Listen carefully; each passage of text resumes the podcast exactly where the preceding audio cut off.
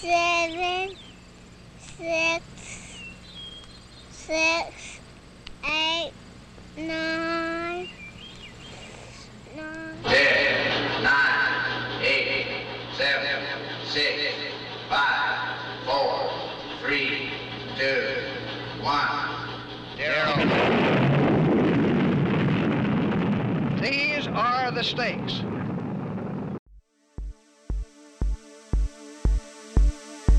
Welcome to IR Talk, a podcast on the history, theory, and practice of international relations. I'm your host, Johan Kluger. This week I spoke with Dr. Diane Kunz. Dr. Kunz is the executive director of the Center for Adoption Policy. She has also taught diplomatic history at Yale, Columbia, and Duke. Prior to her diplomatic history work, she was a corporate lawyer working at White Case and Simpson Thacher and Bartlett. She's the author of numerous books, including Butter and Guns, The Economic Diplomacy of the Cold War, and a forthcoming work on the diplomatic, economic, and social history of U.S. international adoption. This conversation was quite interesting as Dr. Kunz has had an extremely wide ranging career and can speak on an enormous number of fascinating issues. As a brief note, there will not be an episode for the next two weeks due to the holidays and New Year's. IR Talk will return the following week with a brand new episode. Enjoy the break. One last note if you enjoy my podcast, I would love it if you would leave a five star review on Apple Podcasts as it helps others find the show. Thank you. Why is it important for historians to write well? I, I think it is crucial for historians to write well for ourselves and for other people. And what I think, and this was one of my colleagues when I was teaching at Yale, was Peter Gay. And he would sit there with sentences. I would give him drafts. He did this for me for a chapter of my book, for uh, Suez book. Of I would say, well, it would seem that if you think about it, well, did they or didn't they? That the more you qualify things, the less you are sure you know. That it's it goes back to Voltaire's comment. I didn't have time to write you a short letter, so I wrote you a long one. That that is the first thing.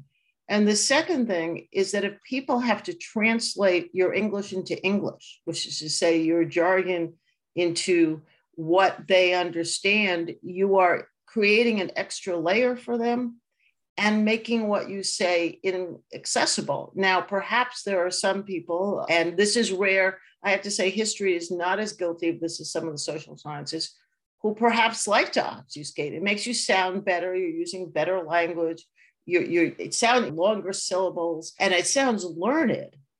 But you're preventing your reader from getting the excitement of the of being back in that past time because as much as we the past is again i'm going to be saying these phrases which stick in my mind they're not original to me. The past is another country we are all people but we were influenced in different ways by different times. And the more we can get our reader into that into that exciting world of history the more they will be captured by it and want to read it and want to know what happened. And there's so much information out there that we would like people to be able to access the basics. And when I say the basics, is how our world was built, which to me, as a diplomatic historian, is about power and money and then your subsidiary factors, geography, culture, factors like that. But it's about these basics. But how do you get people to understand it and to want to read it? You tell them the story, but the story has to be based on facts. And that is very, very crucial because I have come across students, and you can hear this with people in the news saying this well, you have your facts. Uh uh-uh. uh There's one set of facts, there are different opinions on it, but facts, we, we, that's all we have to hook our lives on are these basic facts that the events that happened in 1946 caused the events that happened in 1947 and not vice versa. And I think that is something for someone of my generation who didn't grow up with the internet. You are able to check these facts, the basic facts, not, not the interpretations, not the was the Soviet Union aggressive in 1944 as well as 1946, not interpretations, but who was the prime minister of country X in year Y? And i'm stunned by how many th- things i read now i say well no that that's simply not true but it's not true because i say it's not true it's not true because it just isn't true and if it's all about opinion we all have we have no nothing to hang our hats on nothing to be sure of and there are facts that we we want to exalt the facts, but not the interpretations. And I think sometimes that's lost these. If historians' PhD programs are great at teaching archival research, so how do they go about writing well? How do historians go about learning that craft? Well, can I go back to the word you just said, archival, the two words, archival research? I am now writing a book, and I've had this funky career, right? Because I started out as a Wall Street corporate lawyer, which I was at two of the big Wall Street firms, White and Case, Simpson Thacher, for seven years. Then said, no, I, I want to go back and get a PhD. Went half to Oxford, half to Yale, stayed at Yale, but then Columbia. But for the last 20 years, I've been working in the policy field as director of the uh, Center for Adoption Policy, working in domestic and international adoption, working with policy issues, working with bringing children home, crafting laws and programs.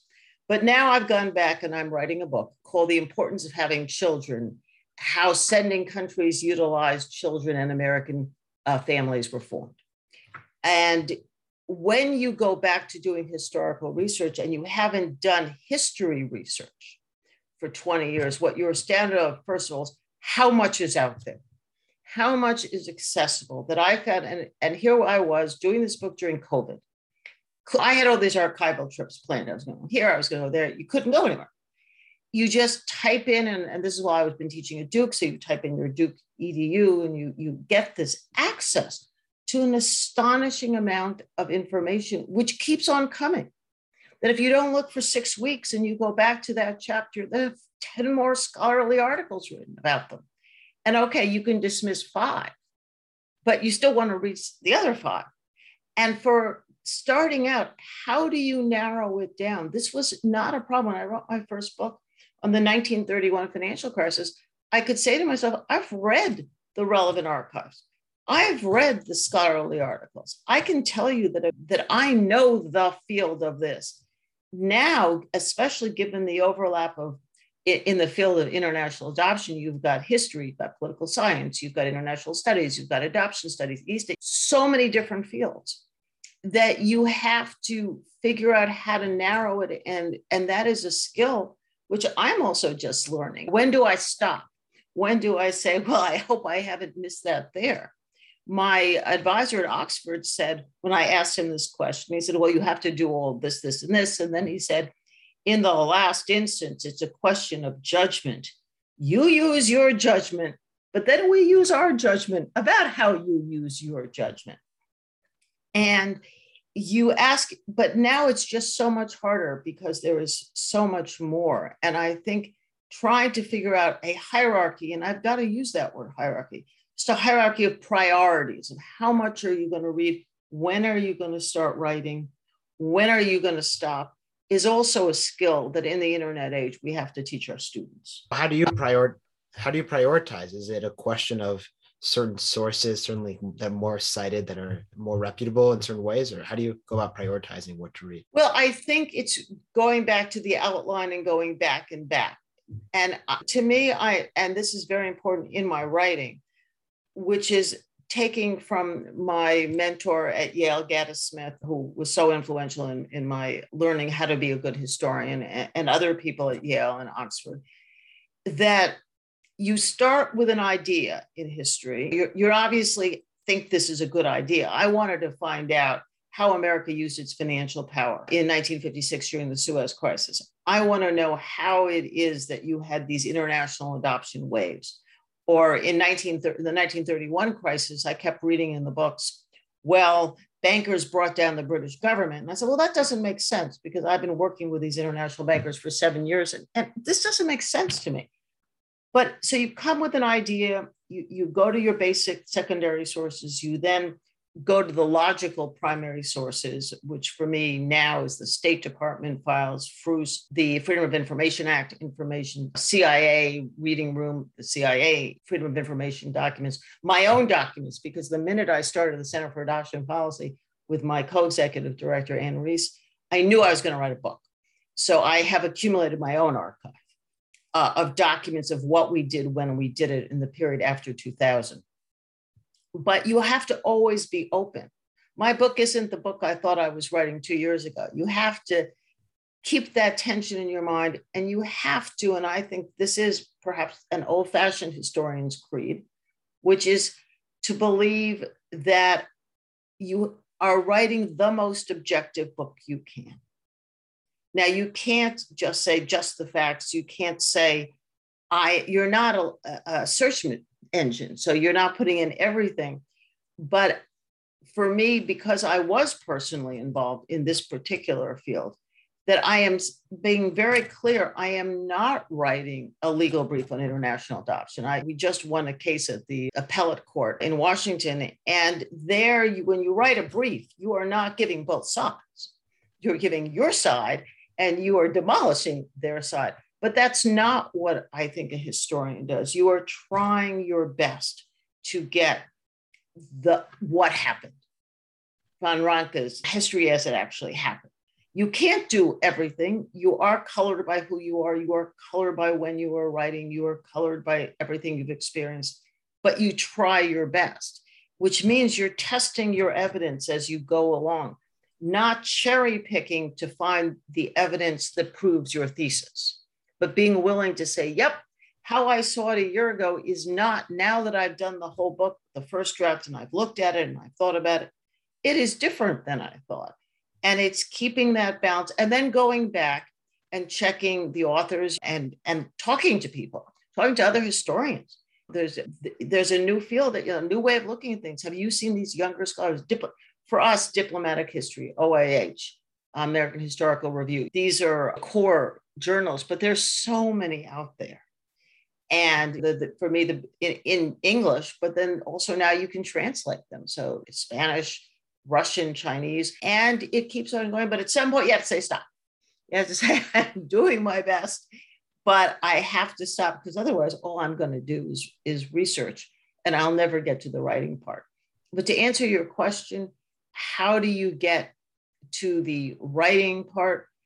It's by reading.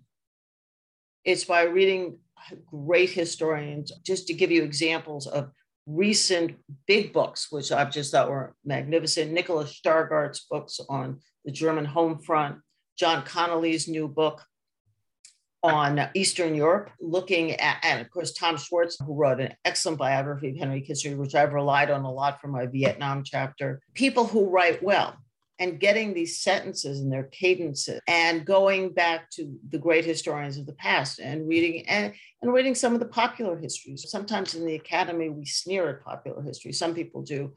But like Antonia Fraser is a perfect example of somebody who writes, if you like British history, her, her new trilogy on the Reform Act, on Catholic emancipation, and on women's rights. Beautifully written sentences where, where you just you're just in the period of seeing what was it like to break down the barriers, for example, to anybody other than the richest people voting or Catholics being permitted to vote. And but but she brings you into the drama and it is dramatic. And, and that's why I love putting in stories because that's part of the fun of it, knowing the people, getting involved with the people. If it's John Foster Dulles' his very strange relationship with his grandson, or it's Herbert Hoover, who was our obviously our president from 20 to 32, but his son was a high-ranking Eisenhower administration official, and Herbert Hoover Sr. couldn't even be bothered to go to his son's retirement party, even though his son's retirement party was held in the hotel where Senior was living. That's just weird, right? But it's interesting, and you can put that in as you think about it. That these are also real people with real lives and making and that also informs your decision because they didn't know what they were doing was important and I'll go back to this wonderful anecdote about the Suez crisis, where the private secretary of the foreign minister says, It was a bad day. My boss's dog got sick, and I spent the whole morning at the veterinarian. Then the Andrea Doria sunk, and I had to deal with all these people who were, you know, in the middle of the ocean. What am I going to do with them? Oh, yes, it's 11 o'clock and the Suez Canal has been nationalized. He didn't know this would be the crisis of 1956 on that day. And it's bringing that atmosphere in your books because that is how it unfolds. You know, they're not just concentrating on your bit, they're doing all these other things. And how does it fit in? And how does it fit into their real lives? Just in the adoption field, the people who are in the field who are making policy who have adopted have a very different people view than the people who were adopted or adopted and it was a failure And it really helps to know these backstories, but it makes your reader understand. One of my favorite stories that I'm putting in my new book is about the first person who became known in the newspapers to adopt from Greece in the 1940s. You can't make it up. His name was Mr. Orphan. If I said I made that up because I think the adoptive father should be called Mr. Orphan, you'd laugh. So that really was his name. And he was the first guy. And he was from Battle Creek, Michigan. So you can throw in Kellogg's cornflakes, the all American thing, this poor impoverished child.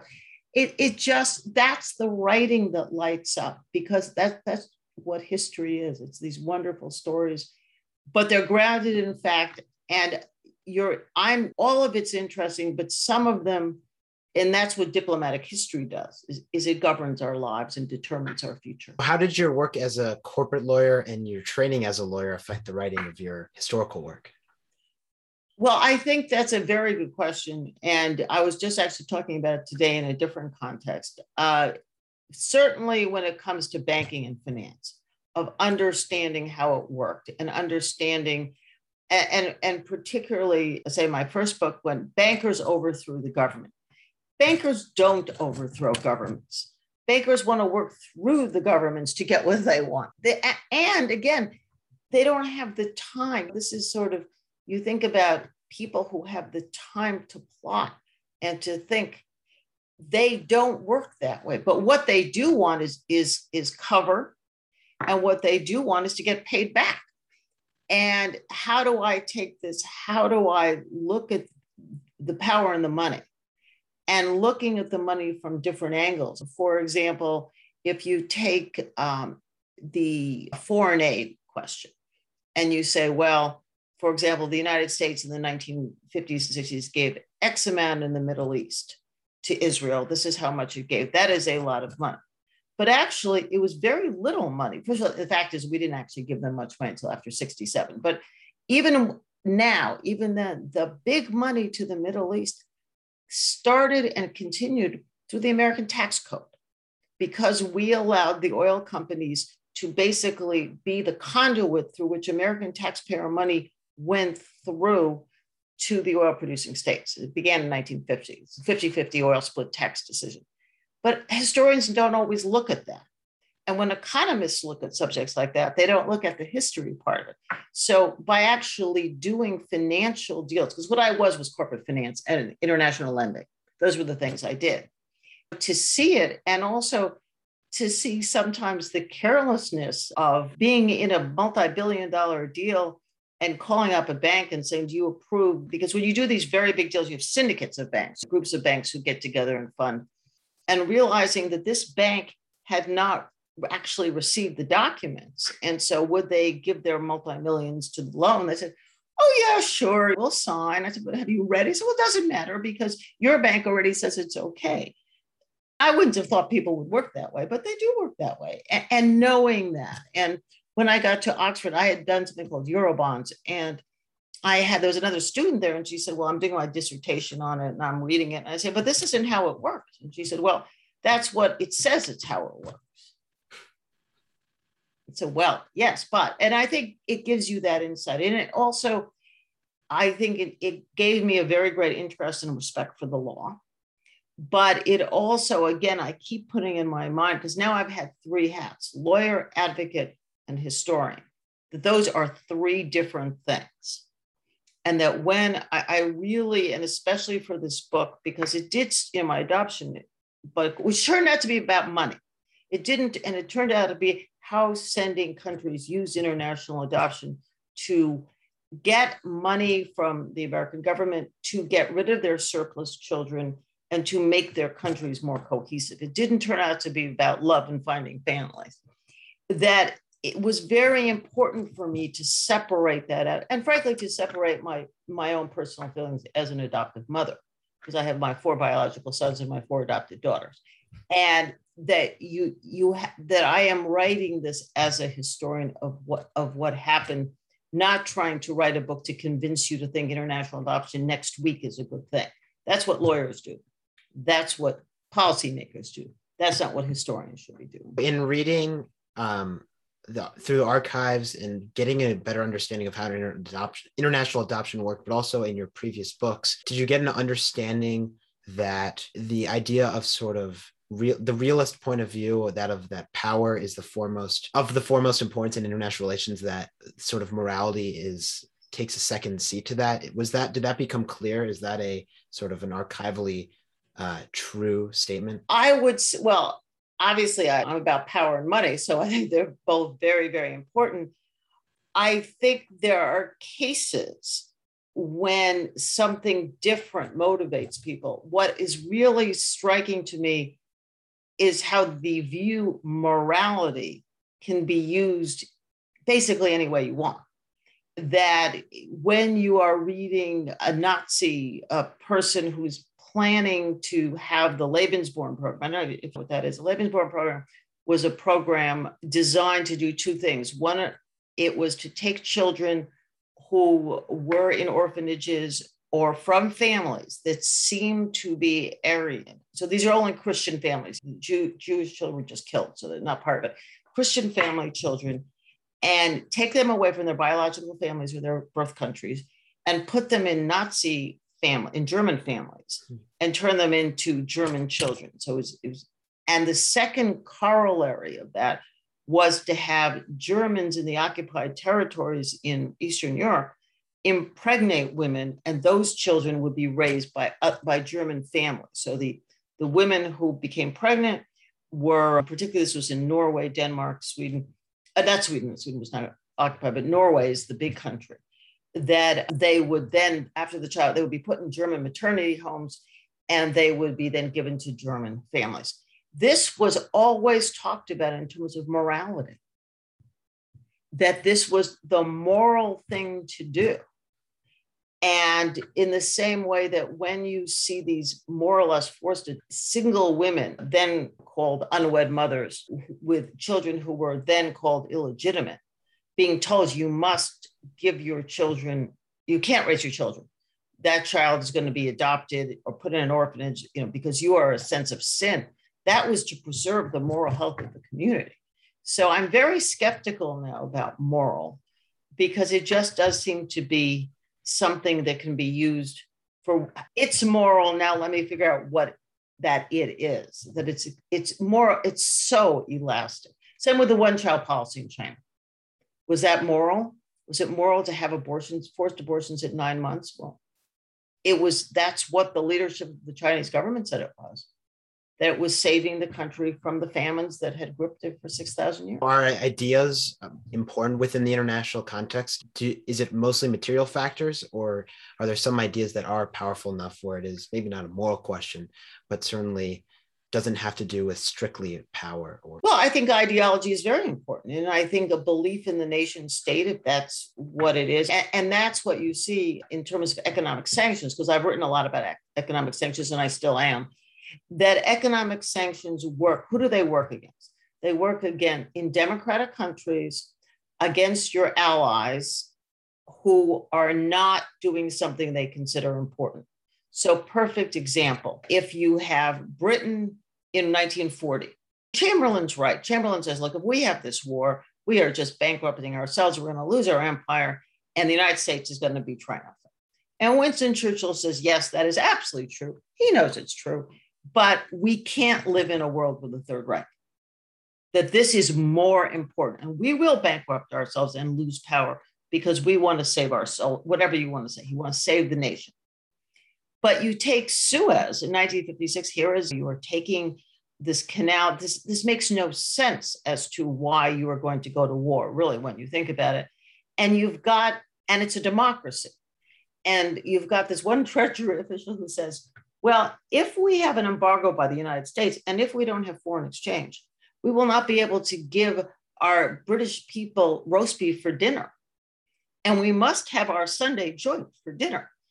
That it's not important. So it's not a matter of national interest. You don't have another source of income, which is to say, that's why it's important that it's your friends forcing you to do it. And it's not a live or die situation which is why sanctions are not, economic sanctions will not work against Iran. Oh, and most importantly, it has to be democracy. Because if it's a dictatorship and the ruling class is happy, then it doesn't really matter. Then it, it, becomes something else. But in the case, and World War II is so good about this with, with the British, because this democratic nation did support fighting Hitler, because this democratic nation understood that this was a life and death struggle against somebody who was pure evil and a regime that was pure evil and a regime that Britain couldn't live with, even though the consequences were not going to be good for the British Empire. No way, no. What is it that sort of more Marxist historians miss in saying most of most of what goes on has to do with economics, and if there's ideology, then it's just a superstructure from economics? I think they miss people. That there is both ideology, there is belief systems, there is your devotion to your family. There are all sorts of different factors. It's not just about economics. And it's also how do you define economics? Do you define economics by how much everybody has, how much I have? But certainly they're right in that you can't ignore economics and you can, and that especially where you see this and this is where I think when people talk about domestic policy sometimes, or also social history type things, and I say, I see this in the adoption front, is where's the money going to? Who's got the money? That you, that it makes a difference, for example, that foster care for the first time in 1961, you start having a lot more foster care and fewer orphanages. Part of the reason you have that is ideology, but part of it is beginning in 1961, the federal government is funding foster care. Without federal dollars, you would not have had a switch that, that went so quickly. Somebody's giving you the money for that. And that, if you read it, a lot of people who do adoption or foster care history, they just talk about, well, there was this ideological shift. No, no, no. There was also money involved. Look at and see and how one of the interesting things in domestic social policy, which I'm coming to as a historian late in the day, because my other works didn't have domestic policy. I taught domestic courses, but I didn't research on them, is the way the federal money has affected so much of what we do domestically now. How much comes through the federal government and what that means for federalization and federalization, particularly of social policy, such as family care policy, health policy, how you're influencing it you have the ideology, but it wouldn't work if you didn't have the federal funds. But why do you have the federal funds? What was that about Franklin Roosevelt that made that? Because the New Deal is the transformative moment where you, before the New Deal, most Americans only had one way they had a contact with the federal government. So the post office, because there were very few veterans, comparatively speaking the bonus pay army. That was why the bonus army is there, right? Because they're not getting any money. All of a sudden, the New Deal, you have this con. You start getting uh, the average person starts getting money from the federal government. Why is that? Well, that's partly power, but it, but it's an ideology which is actually, of course, influenced by the Soviet ideology, which is to say there's another alternative out there so what are you going to do to make the world a better place? You don't, you're not going to leave this vacuum to the Soviet Union. You're going to come up with a progressive policy, progressive in the sense of how it was used in the first half of the 20th century, progressive, a liberal, if you will, policy that is funneling these dollars, which is going to change social policy which was influenced by ideology, but is equally influenced by the money. In your book, Butter and Guns, you advance the idea that having an enemy, in that case specifically the USSR, is what allowed was a sort of boon for the U.S. economy. Um, and allowed for sort of U.S. defense spending, which and so it wasn't a, a trade-off between butter and guns like in uh, classical economics, but it was both and kind of thing. Um, is does that is the same thing true with the rise of china does that same logic hold for having an alternative system which is different from the us capitalism does that does that provide a sort of boost to defense spending to the way our economy well i think that that is an excellent question. I think what we are all faced with this is a to me and historians do the past and i'm so much better on the past because so few of my predictions have come true that and I, I, am loath to make them, but it does feel like it, it is a geopolitical turning point. Because we do have a Chinese government which is, I remember I was giving an alumni lecture with Gaddis Smith on the night of Tiananmen Square in 1989. And the big night when they had the Statue of Democracy, and it was right before the, day before the tanks rolled. And it's this exciting moment. At that point, we're not excited about the fall of the Soviet Union because, because that's November 9th. This is June. And it's this idea that China is really going to be democratic.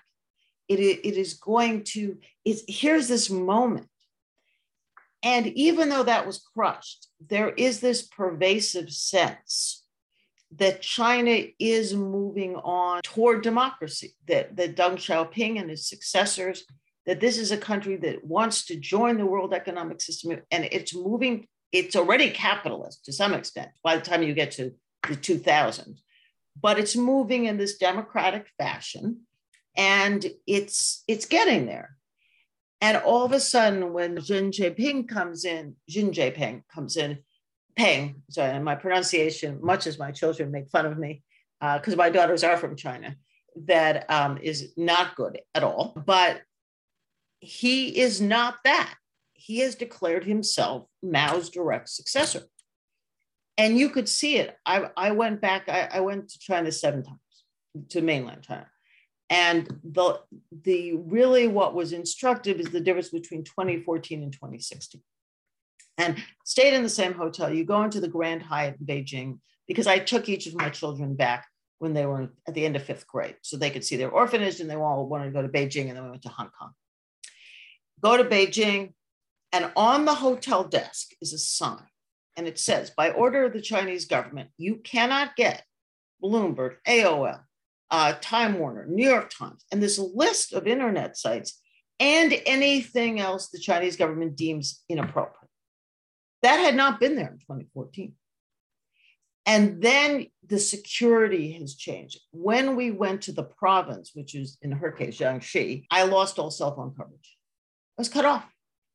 I had my guide who had a cell phone, but she's Chinese. And, and, and she's explaining social credit and she's explaining all this, how everything is checked and all the internet is measured. And you realize you are cut off. This is a different country than it was in 1996 when we made our first trip to adopt Eleanor. It's just a different place. And I think we're all getting used to that idea that the China that we saw is is it the Soviet Union history, the, the famous thing, history doesn't repeat itself, it rhymes, that it's not exactly the same thing, but that this government is a government that in a lot of ways has similarities to totalitarian states. That it is an all encompassing communist regime. Oh, you can, is it communist in the classical sense of what you're thinking about, Marx? No, but it's a dict- classic dictatorial regime with totalitarian characteristics that has unprecedented social media control over its people. And is looking are they perhaps there is also with the issues because they are having issues. They have a declining population. They have all sorts of various issues. Are they trying to do the außenpolitik instead of innenpolitik is that what you're seeing? Because just like with Germany, and I'm not making any comparison with Nazis here, please, please, you know, I want to say that three times, but just as you would not have found anybody in Germany who thought that the Eastern settlement on after World War I was fair.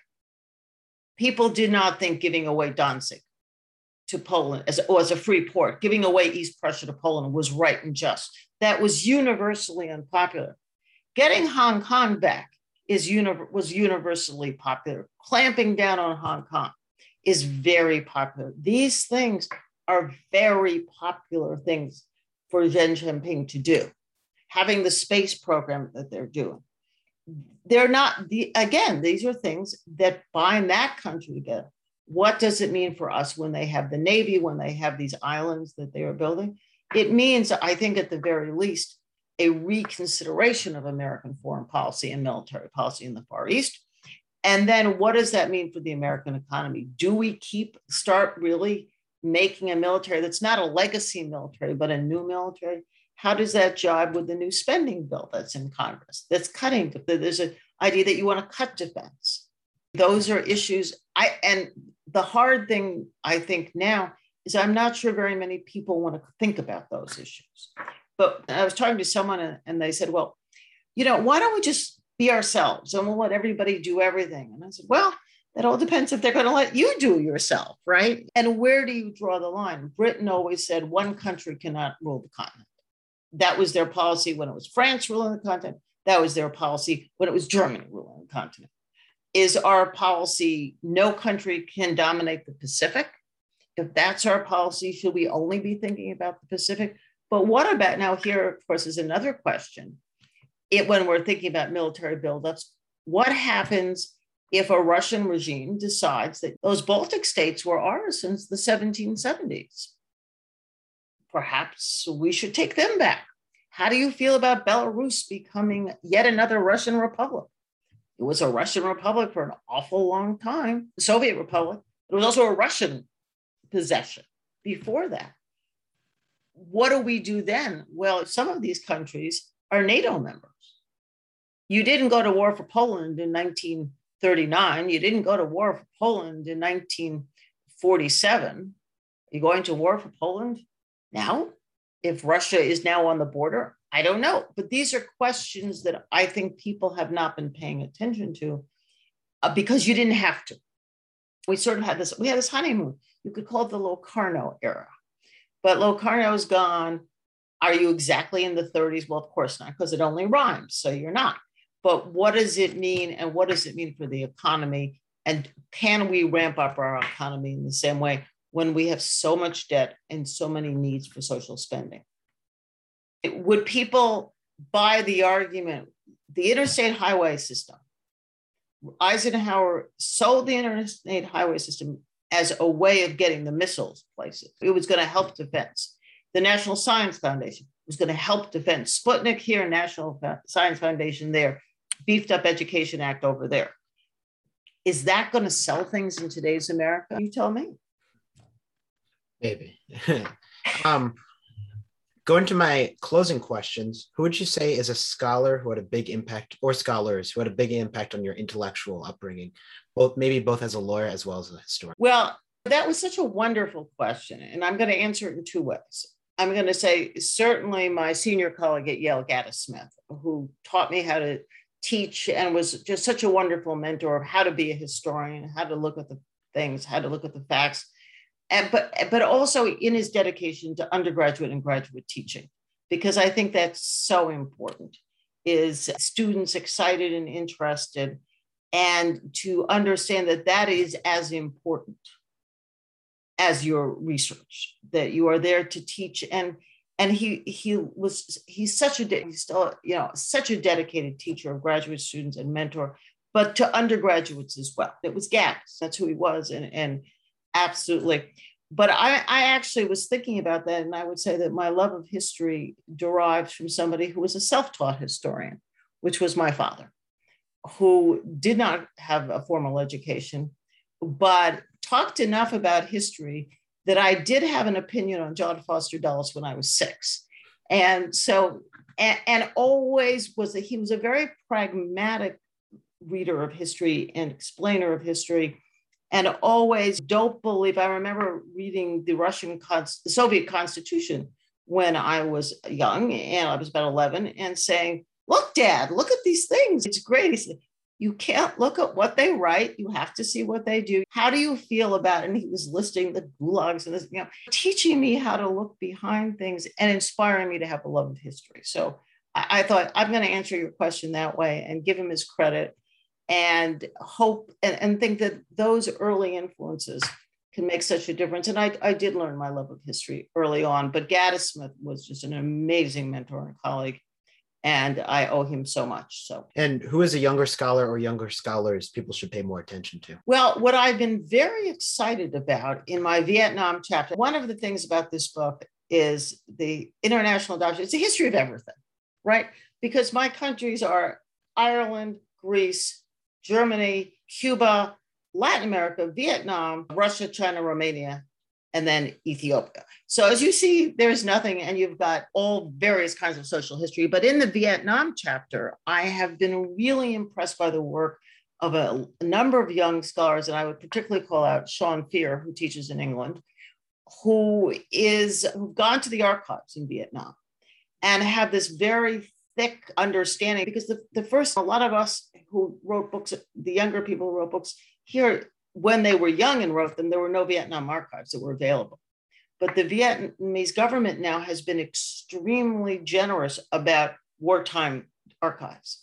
And so they've gone and they've brought real texture and, and sean's work on, on the second republic which is from 1967 to 1975 about how this government operated and how they saw things and, and the fact that they were actually at one point recognized by more countries than North Vietnam, that they had a stronger diplomatic base and they're trying to work with South Korea, Taiwan, to try to Singapore to be East Asian before they were called East Asian tigers to be East Asian countries that are going someplace.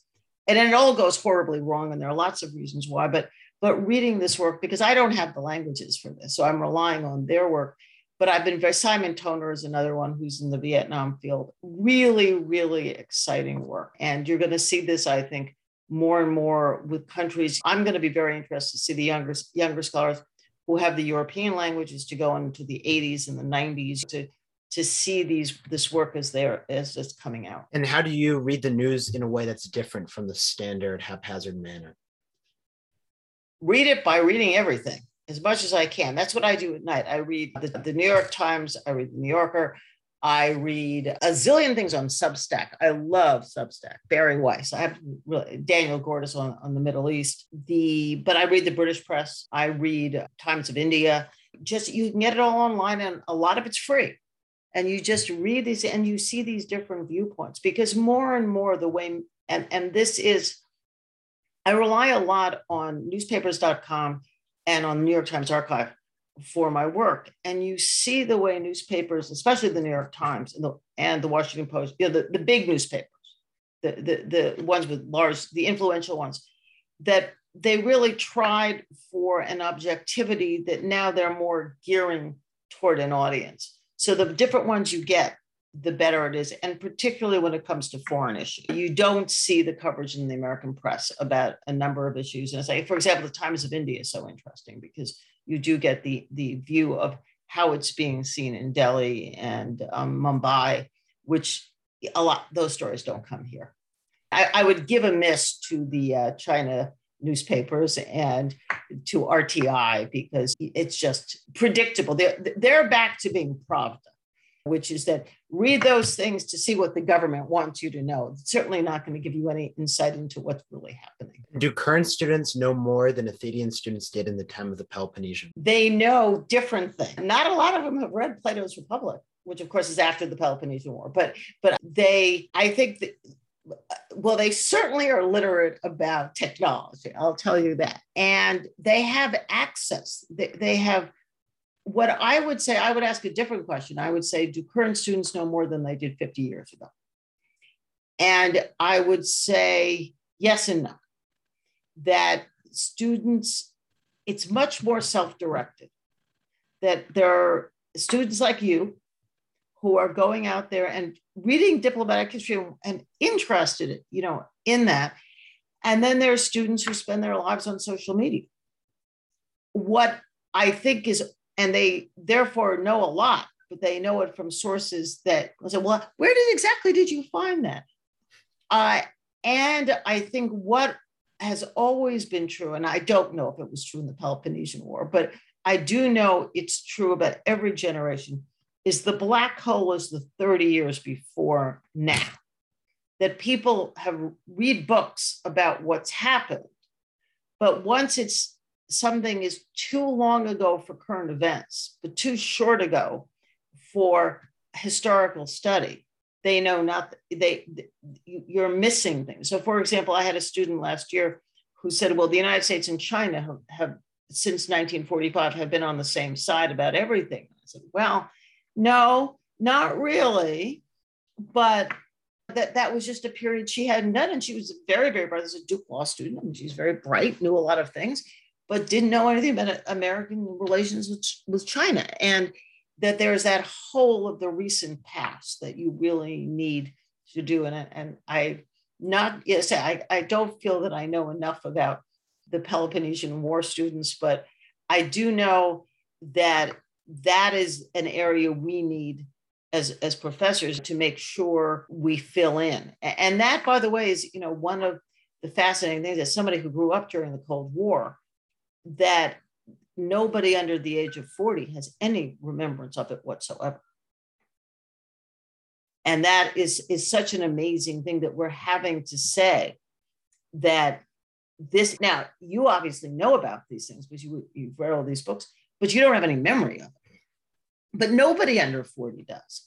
And that is such an amazing thing because the cold war was all consuming and it's not like World War II where there's there's a movie. There are no movies other than a couple spy movies, but you're not going to really get the understanding of what happened. Whereas with World War II movies, you get the idea there were bombs here, bombs there, and they fought. But this has disappeared completely. What was so Butter and Guns is not a comprehensible book, if nothing about the Cold War. And nobody remembers it anymore. And when I started writing it, there still was a Cold War and that's that's what's amazing that one day you it was and the next day it wasn't. So i think that's where there's this real hole where we we need just to be cognizant of it not not to say because we didn't know other things either. And one of the things that uh, I will end with this is i'm always remembering how little i know compared to things or did know. I remember when i was deciding if i should go to oxford or cambridge and i was talking to somebody who wanted me to work with him and he said well, how's your Latin? I said, well, do Latin. You didn't do Latin? How can you consider yourself educated? it's like that that was a standard till it wasn't. And I thought I was pretty educated at that point, but he didn't. And so we're all less educated than the people in the past, but also more educated than people were then as well. Dr. Kunz, thank you for listening to IR Talk. Again, if you enjoyed the episode, I would really appreciate a five star review on Apple Podcasts. See you on the next episode.